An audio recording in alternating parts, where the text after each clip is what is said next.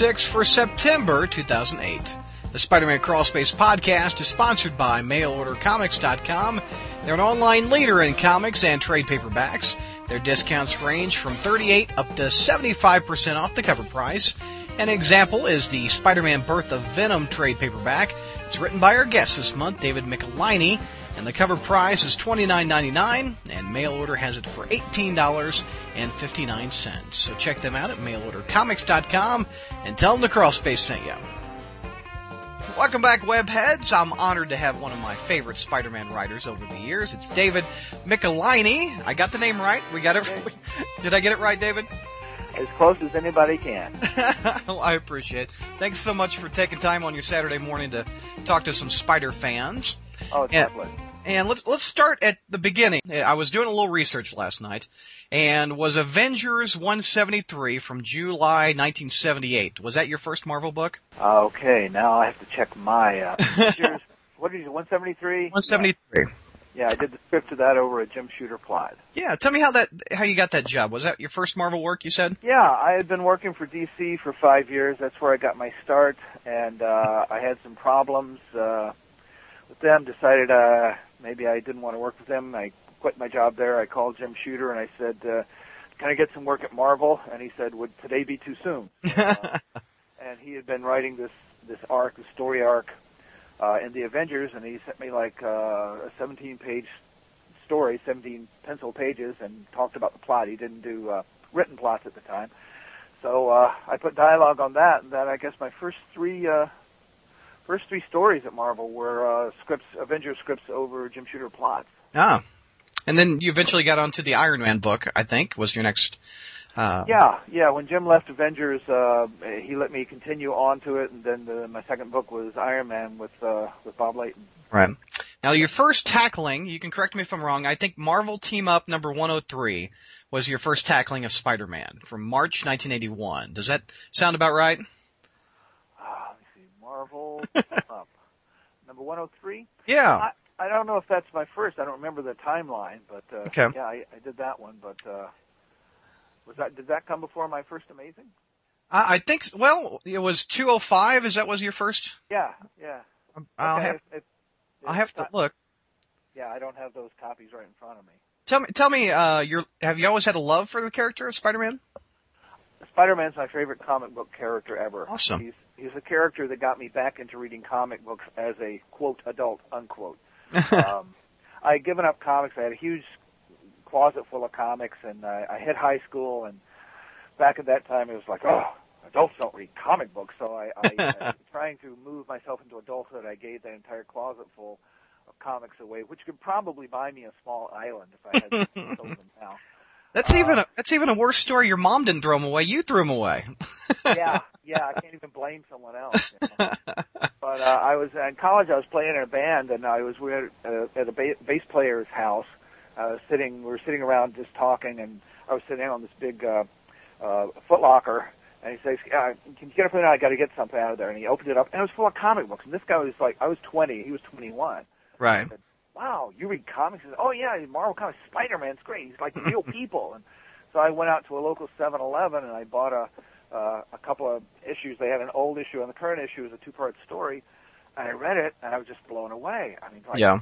my God, this guy runs for an elevator and it closes. You know, like he does when you or I run for an elevator. He doesn't. Everything is. He doesn't step out on the street and call a cab, and it's right there. He's, you know, he's a real person. Yeah. I got hooked on Spider-Man, and I've loved the character ever since.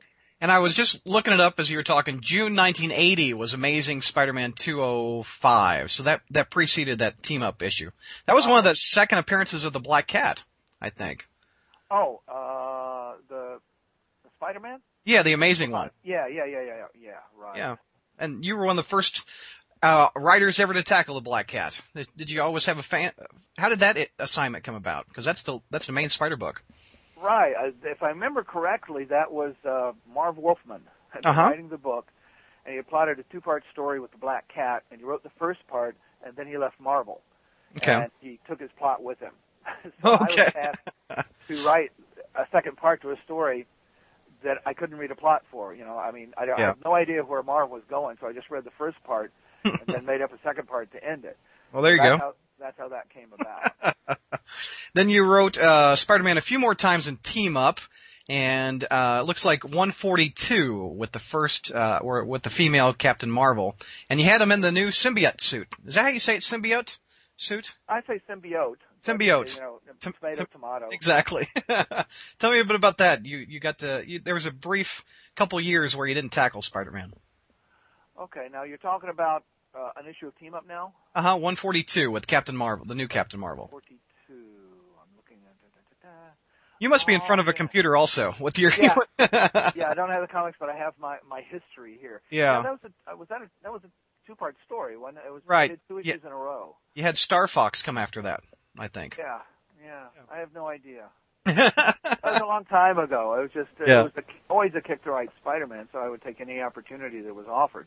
Right. Um, so I, I honestly don't remember how that. I'd have to look through them. That's one of the problems with uh, a live interview with a you know an interview via email. I can go to the little stacks and pick out the comics and reread them and, and Yeah. answer. In all honesty, I, I I have no idea about that story. Well, I was talking to J.M. DeMatteis, and he was talking about how, te- or actually it was Roger Stern. He talked about how Team Up was kind of like the the throwaway Spider-Man book. No one wanted to write that book.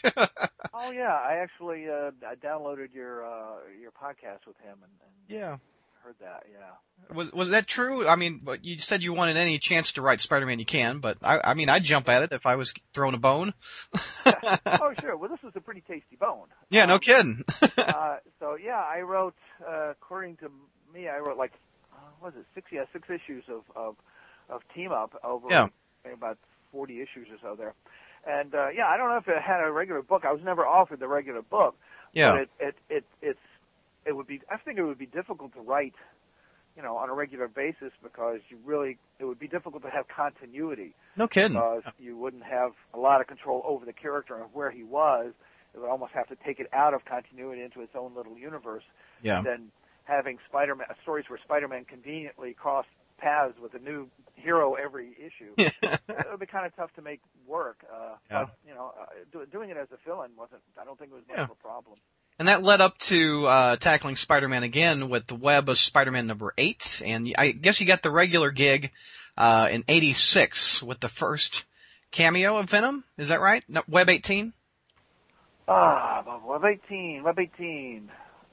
Uh, yeah, that was the first cameo of Venom, right? I, I, Right. started, I kind of lost your track there. I, uh, no, issue 8 Web was my first, Right. my first on Web, and then I, I started working in the what would, would have been the Venom character, and Right. you know, How did how did you get the assignment of Web of Spider-Man? Because you were the regular writer on there. yeah, that was it was that was an amazing, no pun intended, uh, thrill. Uh, Jim Owsley, who is now uh, Christopher Priest, changed his name, is uh, was editing the book at that time, and I had done a, uh graphic novel, uh, Revenge of the Living Monolith, for uh, Right. uh, for Jim, and so we had worked together, and Web came open, and uh, I was happened to be in the offices, in the Marvel offices, uh, just hanging out after work, you know, waiting for for people to get off work to go to dinner, and uh, I, I sat down at Jim's uh, Jim Shooter's uh, secretary's desk, and there was a stack of mail and stuff, and I just happened to notice a note on the stack of comics saying, uh, "Send these to Michelinie. He's the new writer on Web." It was from Jim Owsley, and and who Mhm. had not been in in the office. So that's how I found out I got the assignment. Right. Um, like, oh, I'm I'm writing Web of Spider-Man. Cool.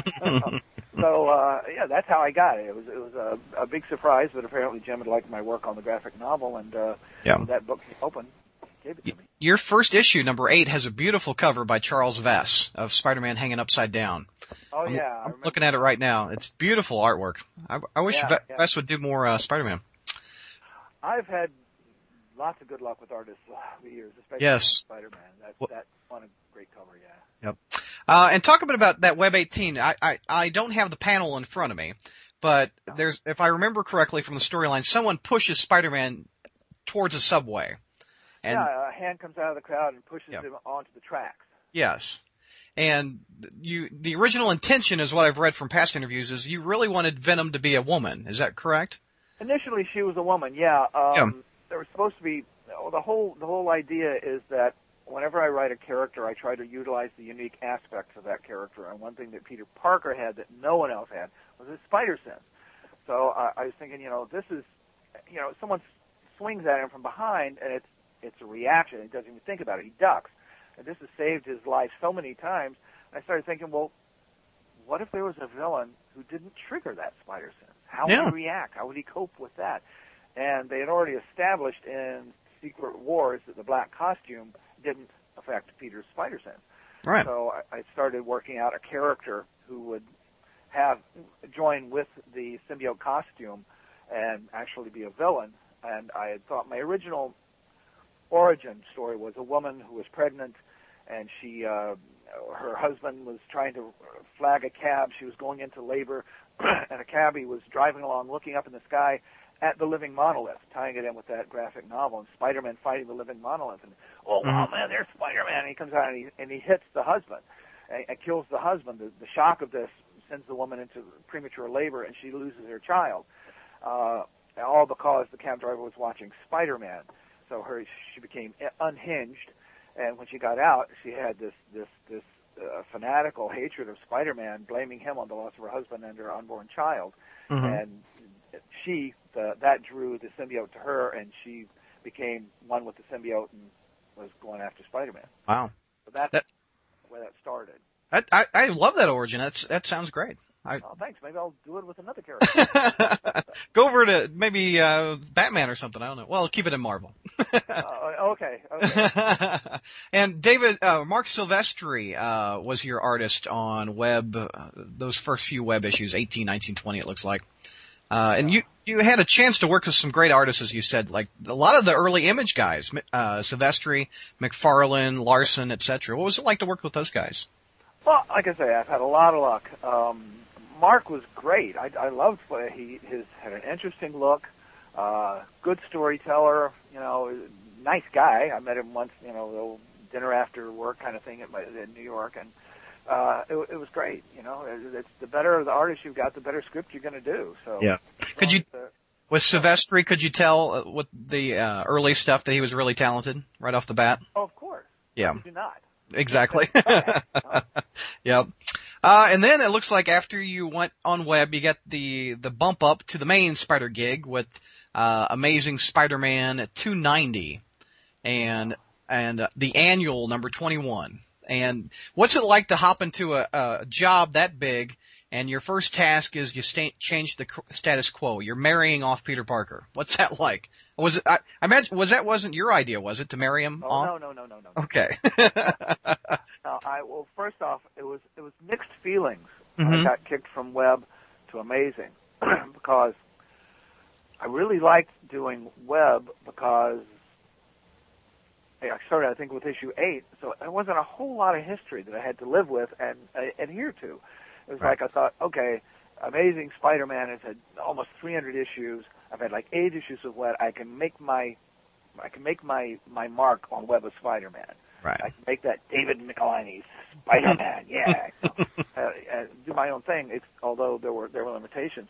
On the other hand, Amazing Spider-Man is Spider-Man. You know, everybody eh, when you mention Spider-Man, that's the comic you think of, Right. and uh, it's literally a dream job. How could I turn that down? How could anyone turn down writing Amazing Spider-Man? That, that's So- that's a promotion. yeah, there you go. Yeah. Uh, I've just written a line for Marvel for free.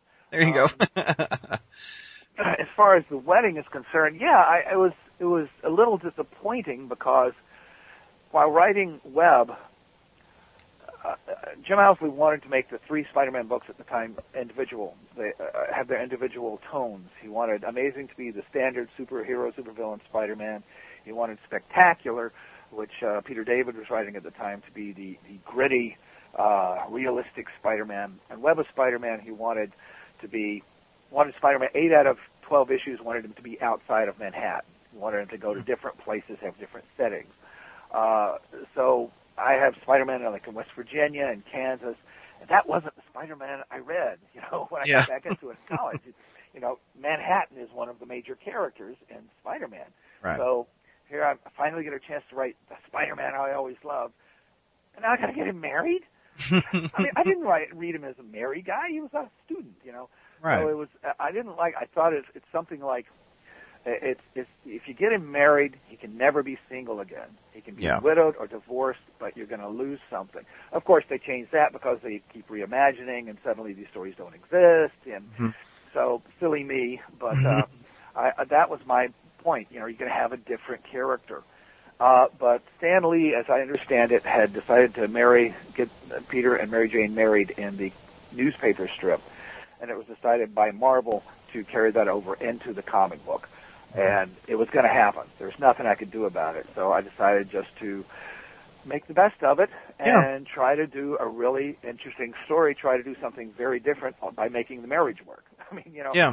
everyone gets married in, in comics and it seems they get divorced and there's infidelity or this, that, and the other. And I thought, well, what, what if Peter Parker, uh, who has so much going against him and, and so much to struggle, what if he actually had a happy marriage? And what if you can make that work dramatically and entertainingly? So that was my goal, and I, I saw it as a challenge after I got rid of the disappointment, got by that, and Yeah. uh, that's how I approached that aspect of the book. Is there any changes that you have to do as a writer to write a married Peter Parker versus the one in Web that was single? Well, it's kind of hard to have him go out on a date. Yeah. yeah, I mean he's got huge responsibilities. I mean the whole key Stan Lee's line with great uh, with great power comes great responsibility. Mhm. Well, now Peter Parker's responsibilities have been kicked up a huge notch. Yeah. He just doesn't have friends and girlfriends and, and an aunt. He's got a wife. Yeah. You know, he's has a huge amount of responsibility to uh, anyway to her life and to now you know take care of himself because if he dies, he's not just going to leave mourners; he's going to leave a widow. Right. So yeah, you know, there's Yeah. There, there are a lot of things he can't do, and a lot of things he's got to take a different angle at, a different view of. And then uh around issue 298, you got teamed up with the up and coming artist Todd McFarlane, and Who? leading exactly. he uh you led up to that incredible number 300 issue, which is still in my top 10 of favorite issues of all time. So what what uh what do you think of teaming up with McFarlane? What was that experience like?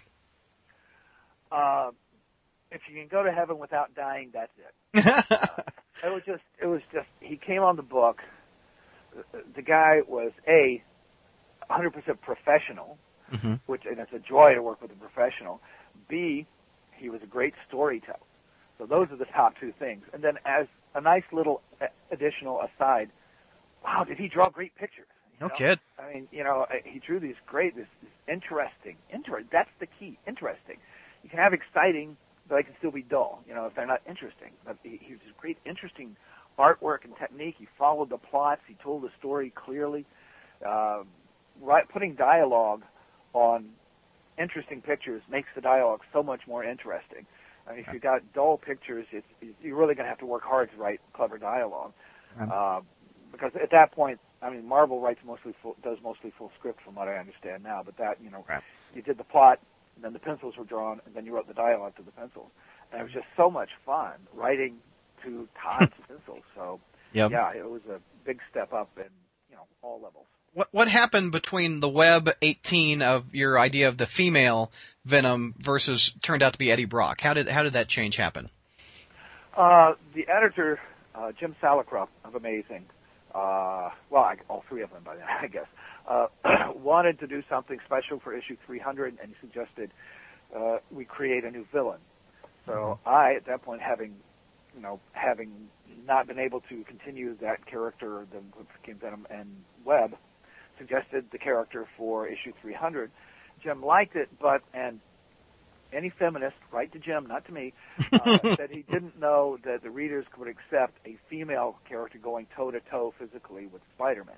Right. So I said, okay, we'll change it to a male. Well, that kind of killed the origin because you don't have a lot of pregnant males, you know. so uh, th- at that point, I came up with the Eddie Brock character and the link to Peter David's uh, Sin Killer storyline uh, Mhm. that he had done in Spectacular because it's always nice to tie in with other stuff. It makes people think, you know, you, I should know what you're doing, uh, and you've planned these things out.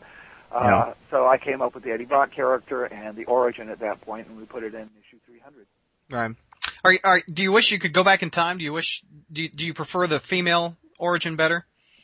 I I have no idea where that would have gone. Yeah. Um, I, I like Eddie Brock. I like what we did with Venom. Uh, now, as far as going back and make it different, it would have been a t- completely different character, and Yeah. uh, I have no idea where it would have gone. So I, I really can't compare it. And you can't complain that it caught on though. That that uh, that Venom character. What are we going on? T- Twenty years of that character? Uh, Eight- you, 88, I don't 98, the date so much. 2008, yeah. So, 1980, yeah, 20 years, 88 to 2008, 20 years. And that character is still in the top five of most popular Spider-Man villains. You're, you, uh, a Ditko villain, uh, he is not. So, he's in the top of them. So what's it like to create a character that is so well loved? I mean, he's, he's in the top five of best Spider-Man villains of all time. it's just immensely gratifying. Yeah. mean, to do anything that lasts, that people remember even the next month. it's Yeah. kind of cool. but like 20 years of people still like, you know, I did, I did something right. you know? Yeah.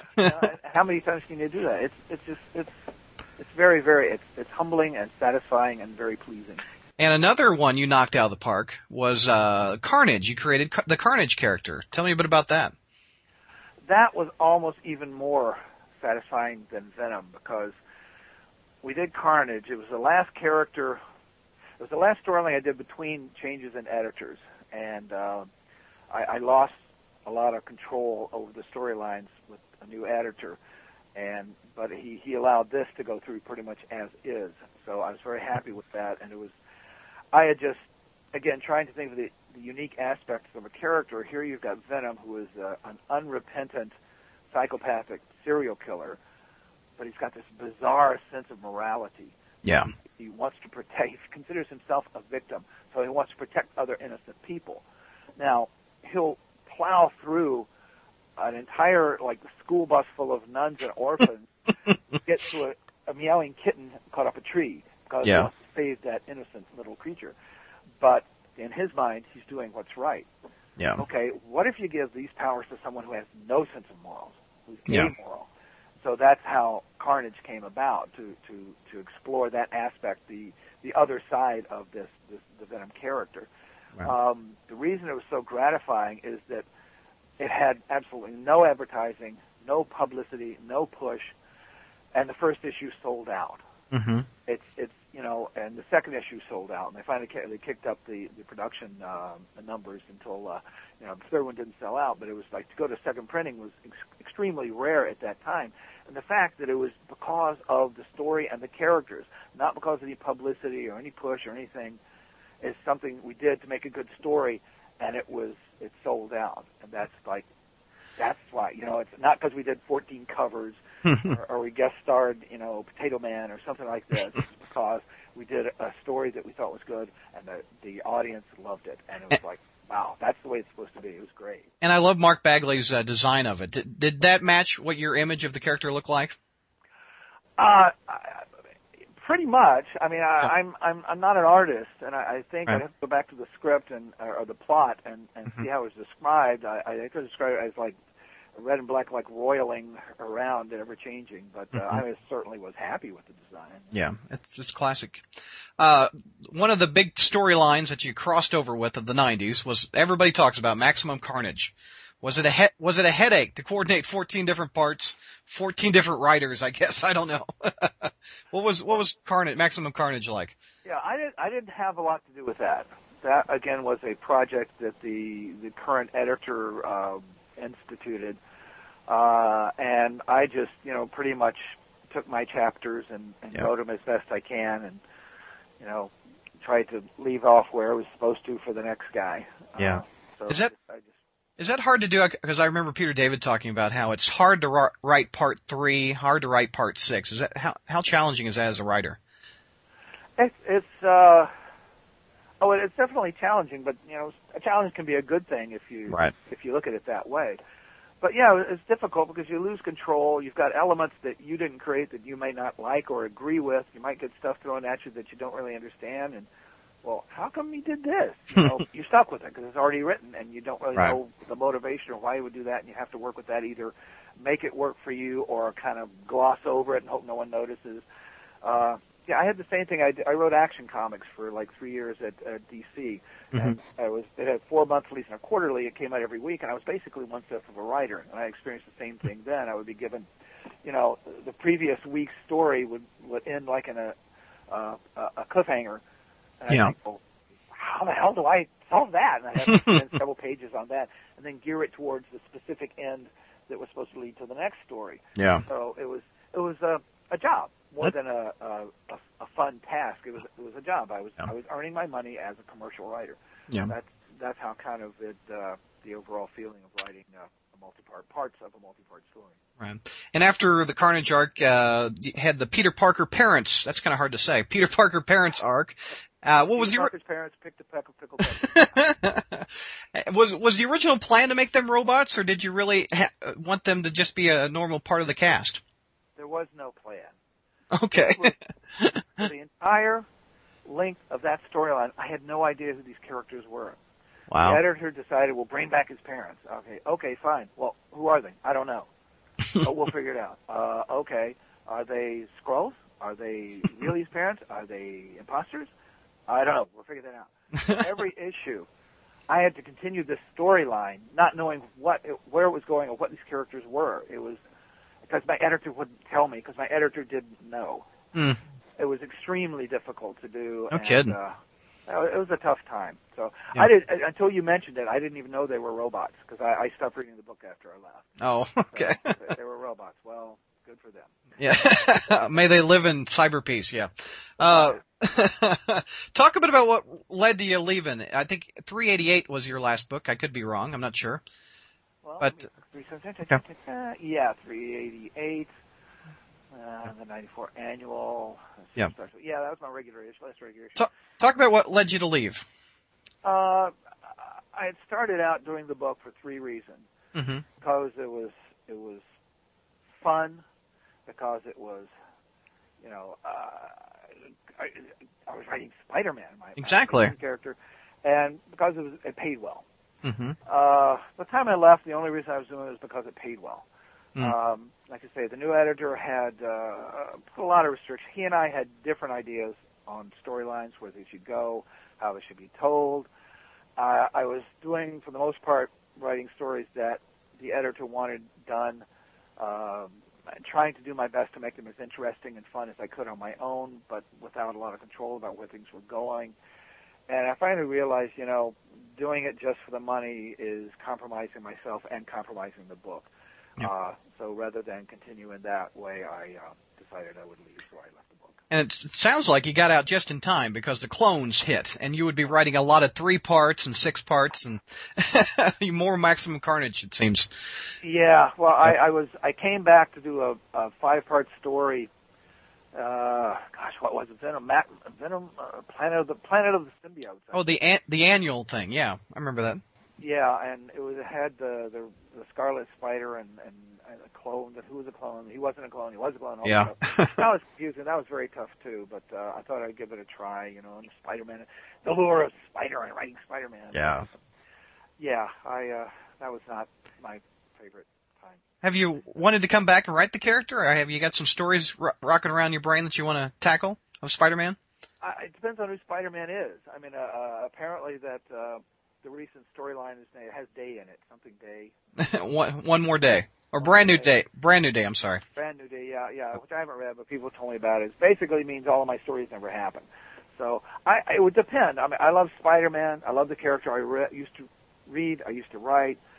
Uh, on the incredibly unlikely uh, event that someone actually offered me a Spider-Man job, uh, Marvel is not thrilled with, with you know Marvel hasn't exactly been knocking my door down with offers, but uh, I had the chance to write Spider. Man I have to read some of the Spider-Mans Yeah. that are out now and see if it's a character that I'd want to write.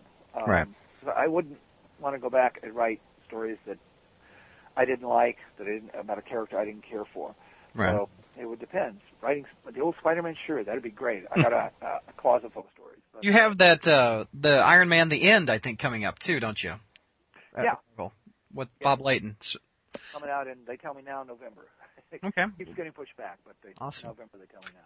Well, that's my part of the interview. Let's move on to our message board questions. We've got uh from around the world. Let's start off with Scotland for you, David. Uh his first question from Funny K is at the time when you when yourself and Todd McFarlane were on Amazing, it started to ship twice a month. Do you think that was a success? Okay, first off, I love Scotland. I, I, I, I've been there, and gosh, this is a wonderful. I, I love it. It's beautiful. Anyway, um, that was again dictated by by Marvel. They wanted uh, sales traditionally kicked up in the summer back then. I, I think it's more even year round now, but a lot of things have changed.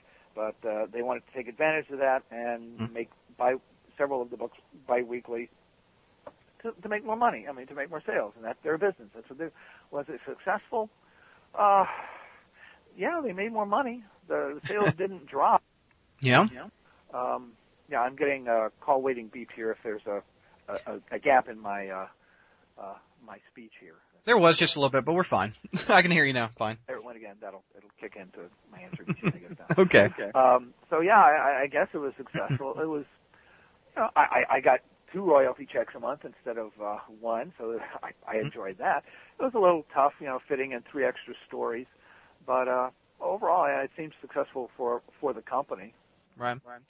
What What do you think of the? Um, uh, well, let's hold on a second. Check one, two. Okay, I just heard my echo for a second. I, I think we're okay now. I'll edit that part out.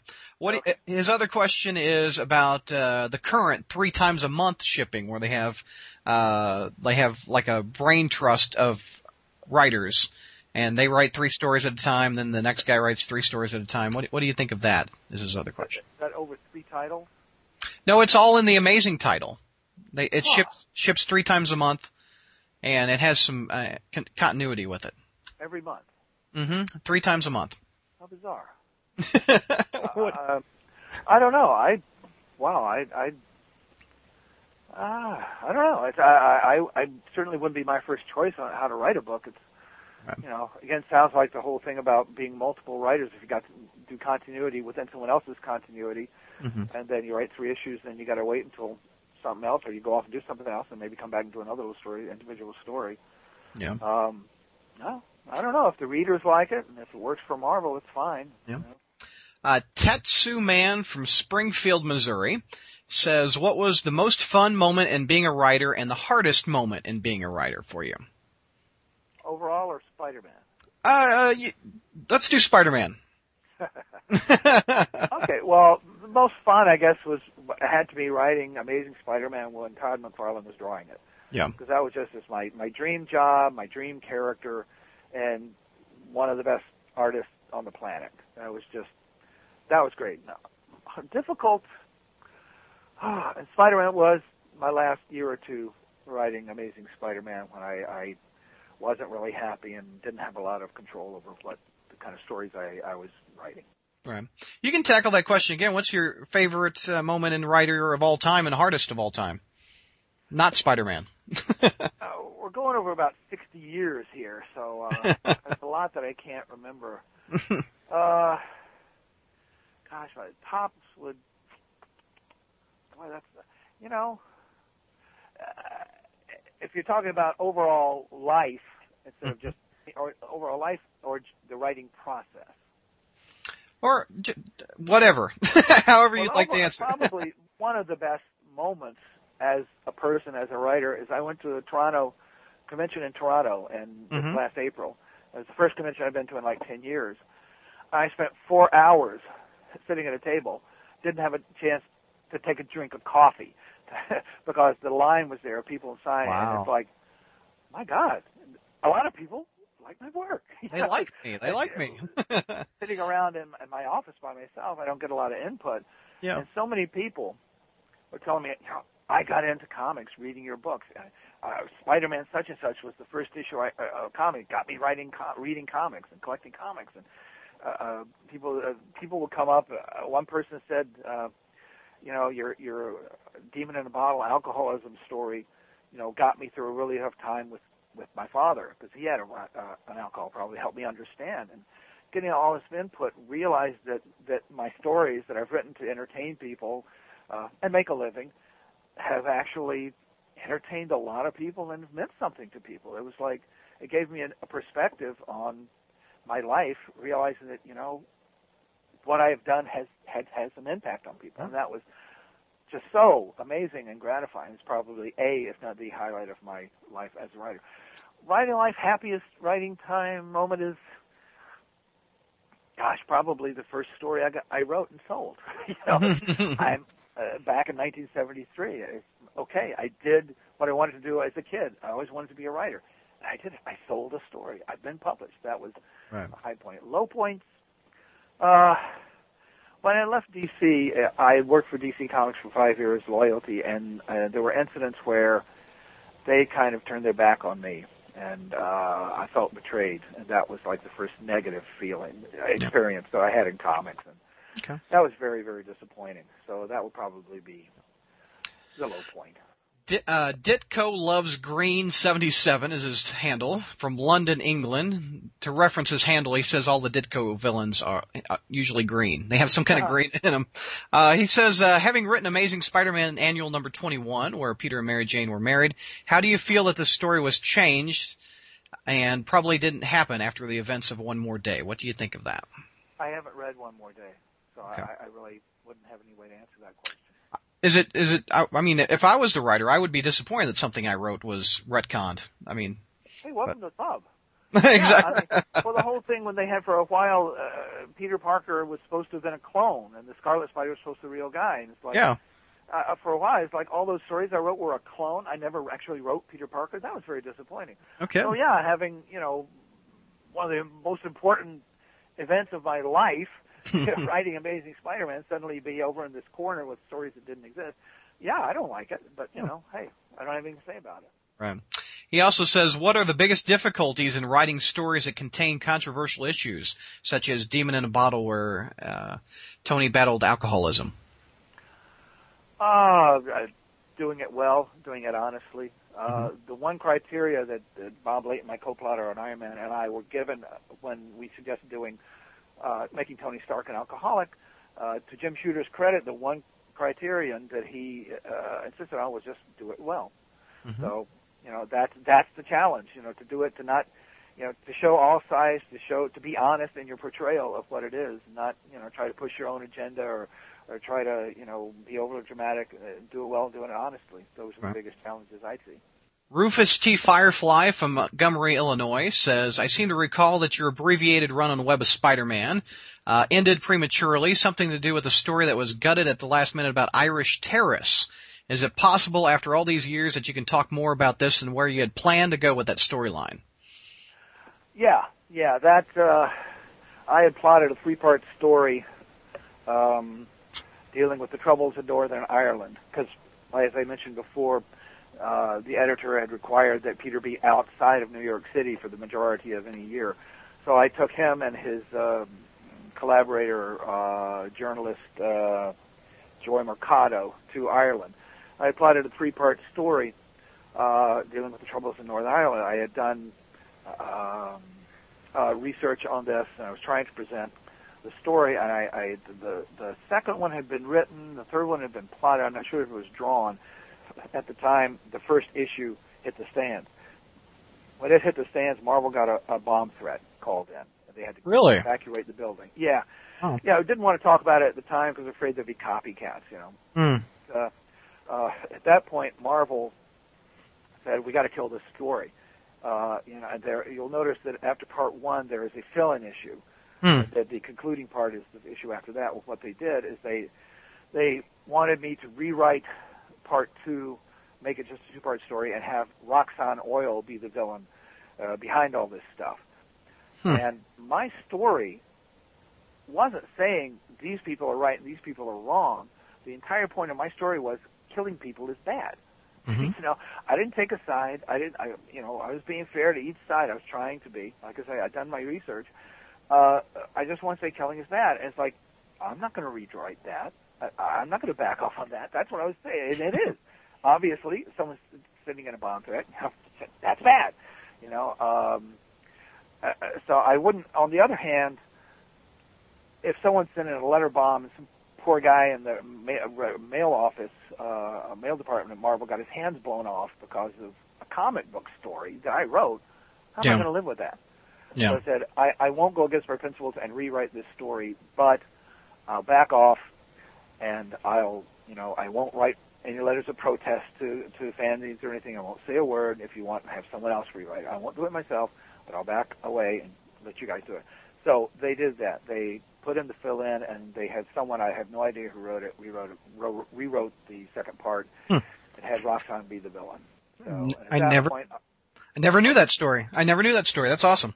Well, like I say, it was we didn't want any copycats. Yeah. So I, I, I haven't talked about it, but you know, 20 plus years later, Mhm. I, as far as I know, they're not doing any Northern Ireland stories these days. Yeah. Spider-Man. So. Rufus's uh, second question is: I he recalls that when you introduced Richard and Mary Parker back into the book, you had intended to have Peter unmasked to the world as part of the storyline. Is that true? And if so, can you also tell us where that storyline was headed?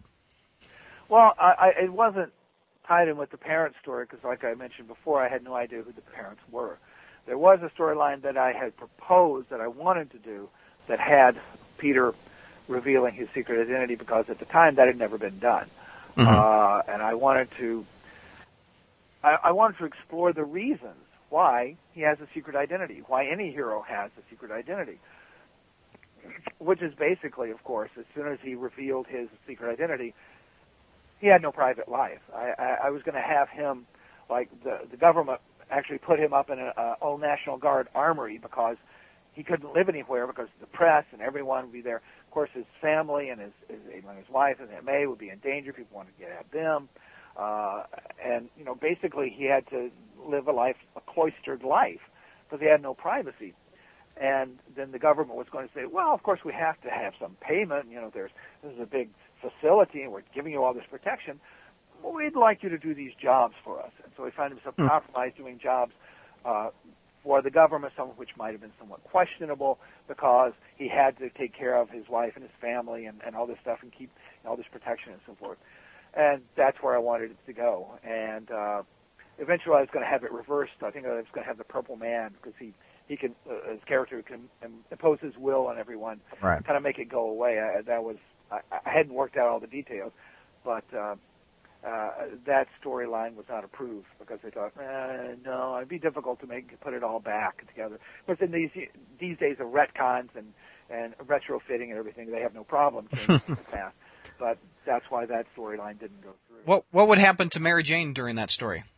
She'd get really pissed off uh, because she was just moving from her modeling days to being a recognized actress. yeah. and suddenly she's married to the most famous guy in the world, Mhm. you know, and she would be totally eclipsed, and that was going to create some tension. I wasn't going to break them up because I swore I'd never do that because that's the cliche. Let's get a divorce. But um, uh, it was going to create tension because she was going to be Mrs. Spider-Man instead of Mary Jane Watson. Right. Uh, his other question is uh, about the creation of Venom. I always thought that the character of Venom filled a hole left vacant by the death of Norman Osborn, i.e. the arch-villain who knows Spider-Man's secret identity and brings him a deeper feeling of danger than your average villain. Was this the original intent for the character? And if so, do you feel that the return of Norman Osborn makes the Venom character redundant? Okay, I don't know about the return of Norman Osborn. I haven't read those stories. Like I said, I haven't I haven't kept up on Spider-Man uh, in recent years. Okay. Um, far as filling a hole, hello. Oh, you're still there. You're still there. I heard a weird. Uh, oh, I I, did- think that's my call waiting again. Yeah. So we're going to get another beep here. Okay. Okay. Um, actually, that's probably Bob Layton. He's out in Hollywood with meetings with people trying to sell our future comics properties. He's calling me to to give me a report. So I might Yeah, have yeah. something interesting to tell you some other time. Awesome. Um, anyway, the hole that I wanted to fill was now when Venom came out, like his whole purpose is to kill Spider-Man. That's why he lives. That's why he exists.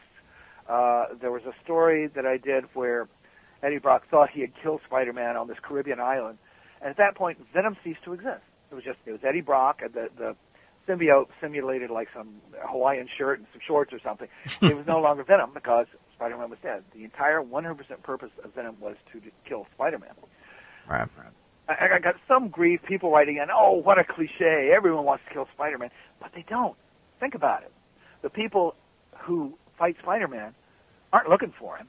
Dr. Octopus didn't come after Spider-Man. The Chameleon didn't go after Spider-Man. The Vulture didn't go after Spider-Man. They wanted to do their criminal acts, and Spider-Man got in the way. They wanted to avoid him. You know, they didn't want to see him again in their entire life. Nobody wanted to go after. At the time, this was a unique aspect Yeah. this guy just wanted to kill Spider-Man. That's the Right. whole reason he existed. So that's the hole I wanted to fill.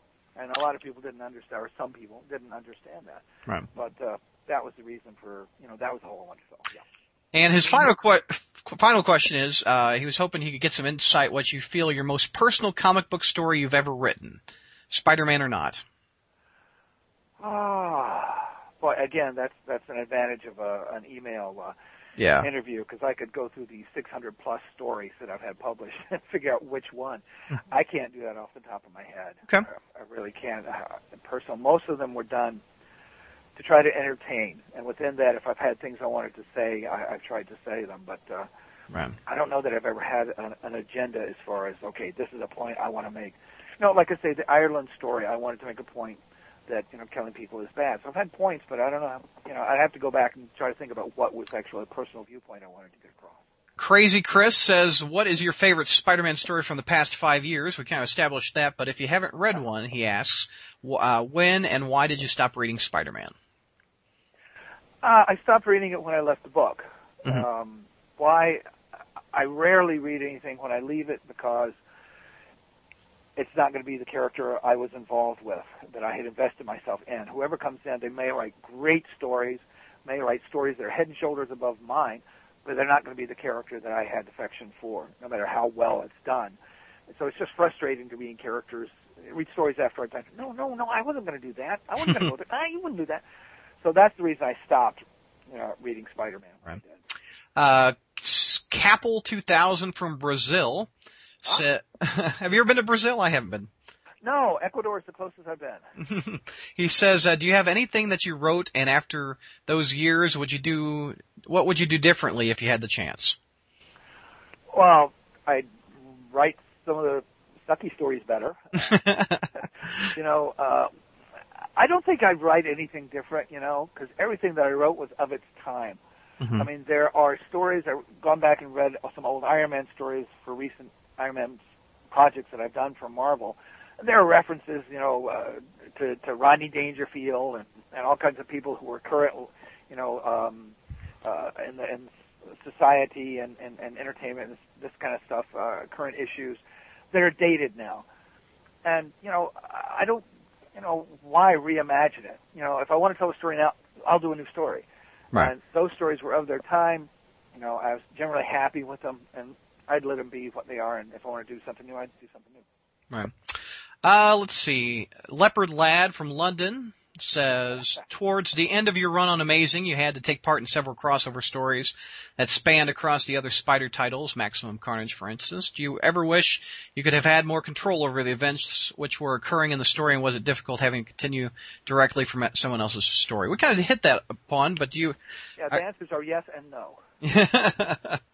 yes and no. Spider, Spidercraft from uh, Novi, Michigan. Uh, what do you think of Venom being the Scorpion? Evidently, the uh, the Scorpion villain is now Venom. Yeah. Uh, uh, okay, my take on the character is Venom is Eddie Brock and the alien symbiote. Right. Anyone else is not Venom. Uh, if you put him on uh, the Scorpion, who's I don't even know who his identity if that's changed. It's not Venom. You can call Ma- him Venom. He can look like Venom. He's not going to be Venom. Yeah, Mac Like- Gar- Mac Gargan is. Matt uh, Gargan, right? Yeah. Gotcha.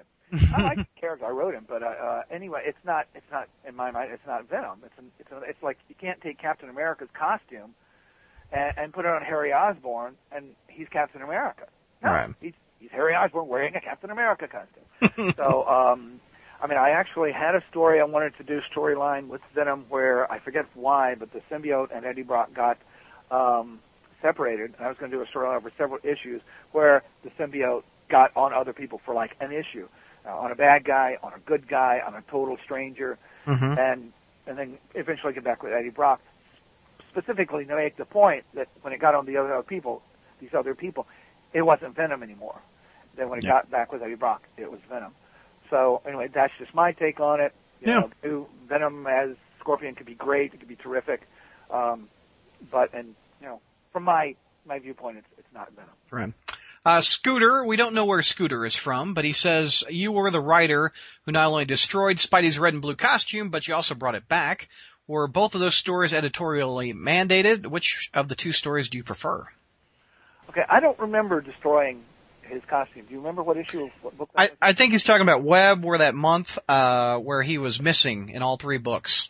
And, Right, and then he had to go back and, and put on a black suit, and in 300 he had the black suit, and then put on the die spine or whatever it says on the back of the suit. The Oh yeah, yeah. yeah, I think he's referencing that.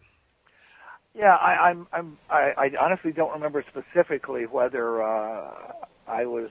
It was an editorial dictate to get rid of the red and blue costume. Um, so I, I can't say that. I doubt that I would just do it right on my own, but I don't know why I would.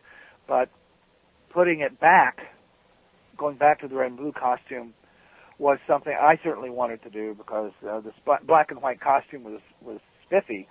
Uh, it was very interesting. I, I liked the look, but it just wasn't Spider-Man to me. It's like Yeah. putting Superman in, in green and yellow. It just, you know, it's not the character. So, and I, from what I understand, Todd McFarlane was also very much wanted to put the, uh, the red and blue back. So when I got on Amazing, um, that's one of the things I wanted to do. And having um, Venom terrorize Mary Jane and have her traumatized at the black and white costume seemed to be a good way to get uh, Spider-Man from ever wearing that again. Which Right. you know lasted a few years, but uh, was ultimately overturned by other writers. But hey, it's a job. Uh, Scooter's other question is, much of your Spider-Man work has been collected, but a lot of it has not. Uh, he's talking about trade paperbacks. Which story of yours would you most like to see collected that has not been? That's uh, another one of those questions that if I had a chance to go through the stacks, Mhm. uh, I could probably answer more easily. Like your Demon in a Bottle has been reprinted a bunch.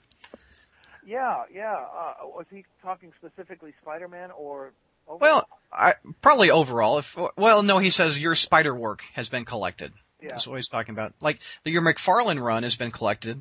Strangely enough, it's in the Todd McFarlane Visionaries. Why didn't they co- put your name on that thing? oh, well, because I'm afraid I'm not a visionary. um, yeah, they, they had. I was my a lot of my Avenger stuff was in George Perez Visionaries too. So yeah. what can I tell you? Uh, any of the any of the McFarlane stuff that hadn't been collected, I'd love to have col- collected. Mhm. Um 'cause that just it's just some of my favorite stuff ever. Uh, outside of Spider-Man, I did a uh, six issues of a, a, a series called The Bozz Chronicles for uh, Epic uh, uh, at Marvel, and uh, I'd love to have that collected because they've become very rare and hard to get. And if if something ever happens to my issues, I'd love to have it for that and have let people read it because that's Right. that's probably that along with my McFarlane Spider-Man run and my especially my first Iron Man run with uh, John Romita Jr. and Bob Layton. Mhm. Those are probably my three favorite projects of, of all time in comics. I'd love to see it collected. Uh, Zarius from Scotland says uh, Venom's wife was killed off in 2000 under Howard Mackie after being driven to suicide by bonding with the Venom symbiote for a few years. Do you think more could have been explored with Venom's wife in the future, or would it have inevitably led to a, a domestication of Brock? Oh, Eddie Brock, uh, the psychopath domesticated? I don't think so. Uh, yeah, I, I, I, again, I haven't read those stories. I don't know how they were handled. I didn't have any plans offhand to do anything with Eddie and his. Didn't someone give him a son or something? Um, Uh, I- that was, I- that, I don't think so. Uh, that was ac- the well, well, they they Carnage and and Venom had a kid named Toxin, but yeah, they well they they Ew. Yeah, exactly. It was kind of asexual or something. I don't know. Okay. okay. Again, pushing the envelope. Right. They- gotcha. They made an action figure. Ah, yeah, I think I'll leave that on the shelf. Um, yeah, I didn't have any plans for for any of any family stuff offhand. Whether I would have explored it in the future, I have no idea. And his Zarius' other question is Peter and Venom's infamous truce at the conclusion of their long-term feud irked many fans, and many claim it was one of the seeds sown to later reveal Peter was a clone. Now that it was established that this Peter Parker was the original, do you think this is something he'd plausibly do at this stage in his life? And if so, the clone saga idea hadn't come up, would this storyline have ended any differently with the truce of Spider-Man and Venom? No, it had nothing to do with the Clone Saga because nobody had mentioned that, even if it had been thought about. I, never heard about it, fortunately. Uh, the whole story about Venom and the truce and and Venom getting his own book was, I w- they wa- Marvel wanted to give Venom his own regular monthly series. Uh, I was asked to do it. I turned it down. Uh, this this guy is an unrepentant, psychopathic serial killer hey, he ain't a good guy. How are you going to write a series about this guy? He ain't a good guy. He wants to, he slaughters people. You know, how can you make that sympathetic? Right. I mean, I think he has a certain sympathy. He feels that he's a victim. I think that's one one key to the story. He has sympathy because he believes he's a victim and he's helping people, even though he doesn't because he's insane. Uh, so I was asked a second time later on if I w- would do the monthly book. I said no, thank you. Finally, they asked a third time. They said, "Well, will you just do a mini series? Do four issue mini series and set it up?" At that point, I reconciled myself to the fact that they're going to do this. No matter what Yeah. I say, they're going to do this. Maybe if I set it up in a semi-believable way, get things so that maybe the other writers who come after me will, you know, stick to that enough and it will at least make some kind of sense. So that's why the one thing you had to do is, is, is separate Spider-Man and Venom. That's why I took him to San Francisco. It's as far as away you can get and still be in the continental United States from New York. Uh, because if Venom saw Spider-Man, he's going to try to kill him. Yep. you know, Exactly. He's walking down the street, he's going to abandon whatever he's doing. He's going to try to kill him. So you can't have him cross crossing paths. So I, I constructed the story that set him up in San Francisco. I used the other element, the two main elements being he hates Spider-Man, the element, other, oh, the, pardon me, other element being he feels he's a victim. I utilized that to make him a feel like he's a protector. He's protecting innocence Yeah. people. Uh, and I moved into San Francisco. And I, I, I contrived that truce with Peter Parker, figuring, okay, I can't beat this guy, but if I have time enough away from him, maybe I can figure out a way to end him forever. And but the best way to keep him from going berserk and killing people to get to me is to stay away from him at this point. Right. And I set that up and hope, and I did. They, after I'd agreed, they turned it into six issues rather than four. But uh, that's why that happened, and that was the reason. And it wasn't, you know, Right. the best thing in the world. It's the best I could do under the circumstances. Wombat 909, our last question, is from the United Kingdom. He said, when you first created Venom, did you ever think that there would be more symbiotes like Carnage and Toxin that could be created? Uh, it, no, when I first came up with the character, it didn't occur to me at all. Mhm. Um, then I, I had the idea of, of when I had the idea for Carnage, wanted to look at the the idea of someone with this power but without any sense of morality, and I came up with Carnage. Then I came up with the whole idea of the symbiote spawning and and giving. Then uh, when I was doing the Venom miniseries, I was requested by the editor to create more symbiotes, and at that point I realized, oh, this is not a good thing. Uh, you know, because the more symbiotes you got, the less unique your character becomes. Yeah. Uh, it's like giving 14 other people spider powers, and you know, you know which Spider-Man is it? Hence So, the uh, hence the Clone Saga. Oh. So I, I, I established in in the miniseries, the Venom miniseries, that each symbiote only has, I think it was six seeds. So, Mm. and that these five seeds that were that were taken from Venom to create these other five symbiote characters uh, were the last. He could never spawn again, and because they were uh, extracted artificially. They aged um, at, a, at, a, at an increasing rate, and they turned to dust. So I thought, great, okay, I've gotten rid of all the symbiotes. There'll never be another symbiote. I'm so naive.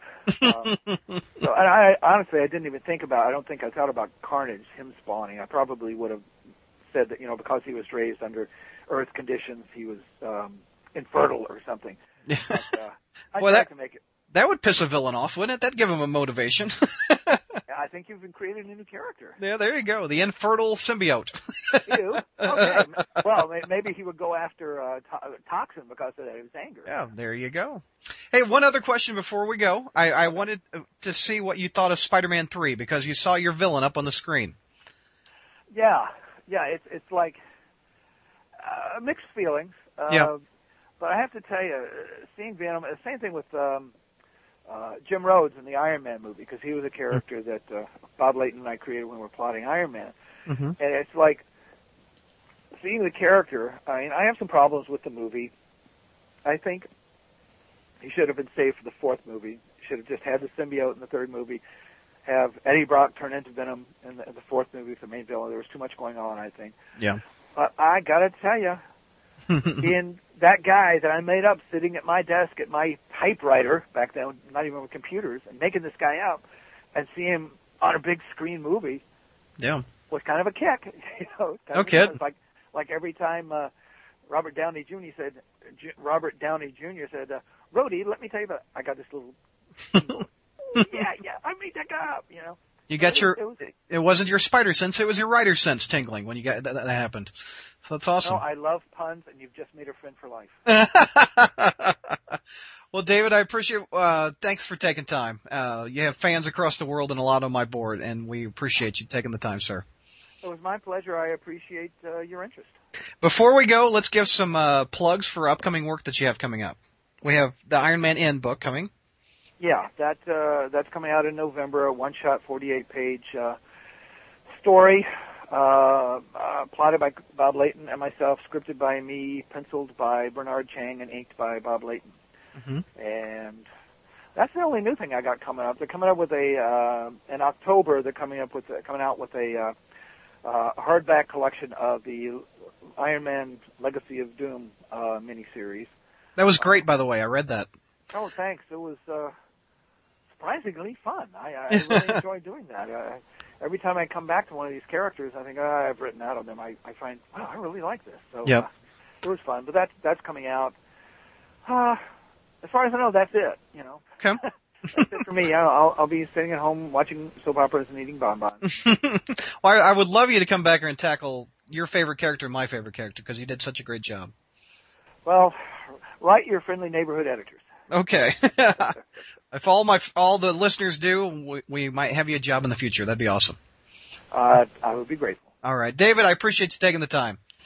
Uh, like I say, it was my pleasure. Thank you for for the interest. And many thanks to David for taking time and answering all of our spider questions. Be sure to check out his Iron Man The End book coming soon. Also, thanks to mailordercomics.com for sponsoring the show. And if you'd like to check out one of David's best books, which is Iron Man Demon in a Bottle, Mail Order has it on sale. And the cover price is $24.99. Mail Order has it for $15.49. So check them out at mailordercomics.com. Thanks as always for listening, gang. I really appreciate it. I'm Brad Douglas from the Spider-Man Crawlspace.com.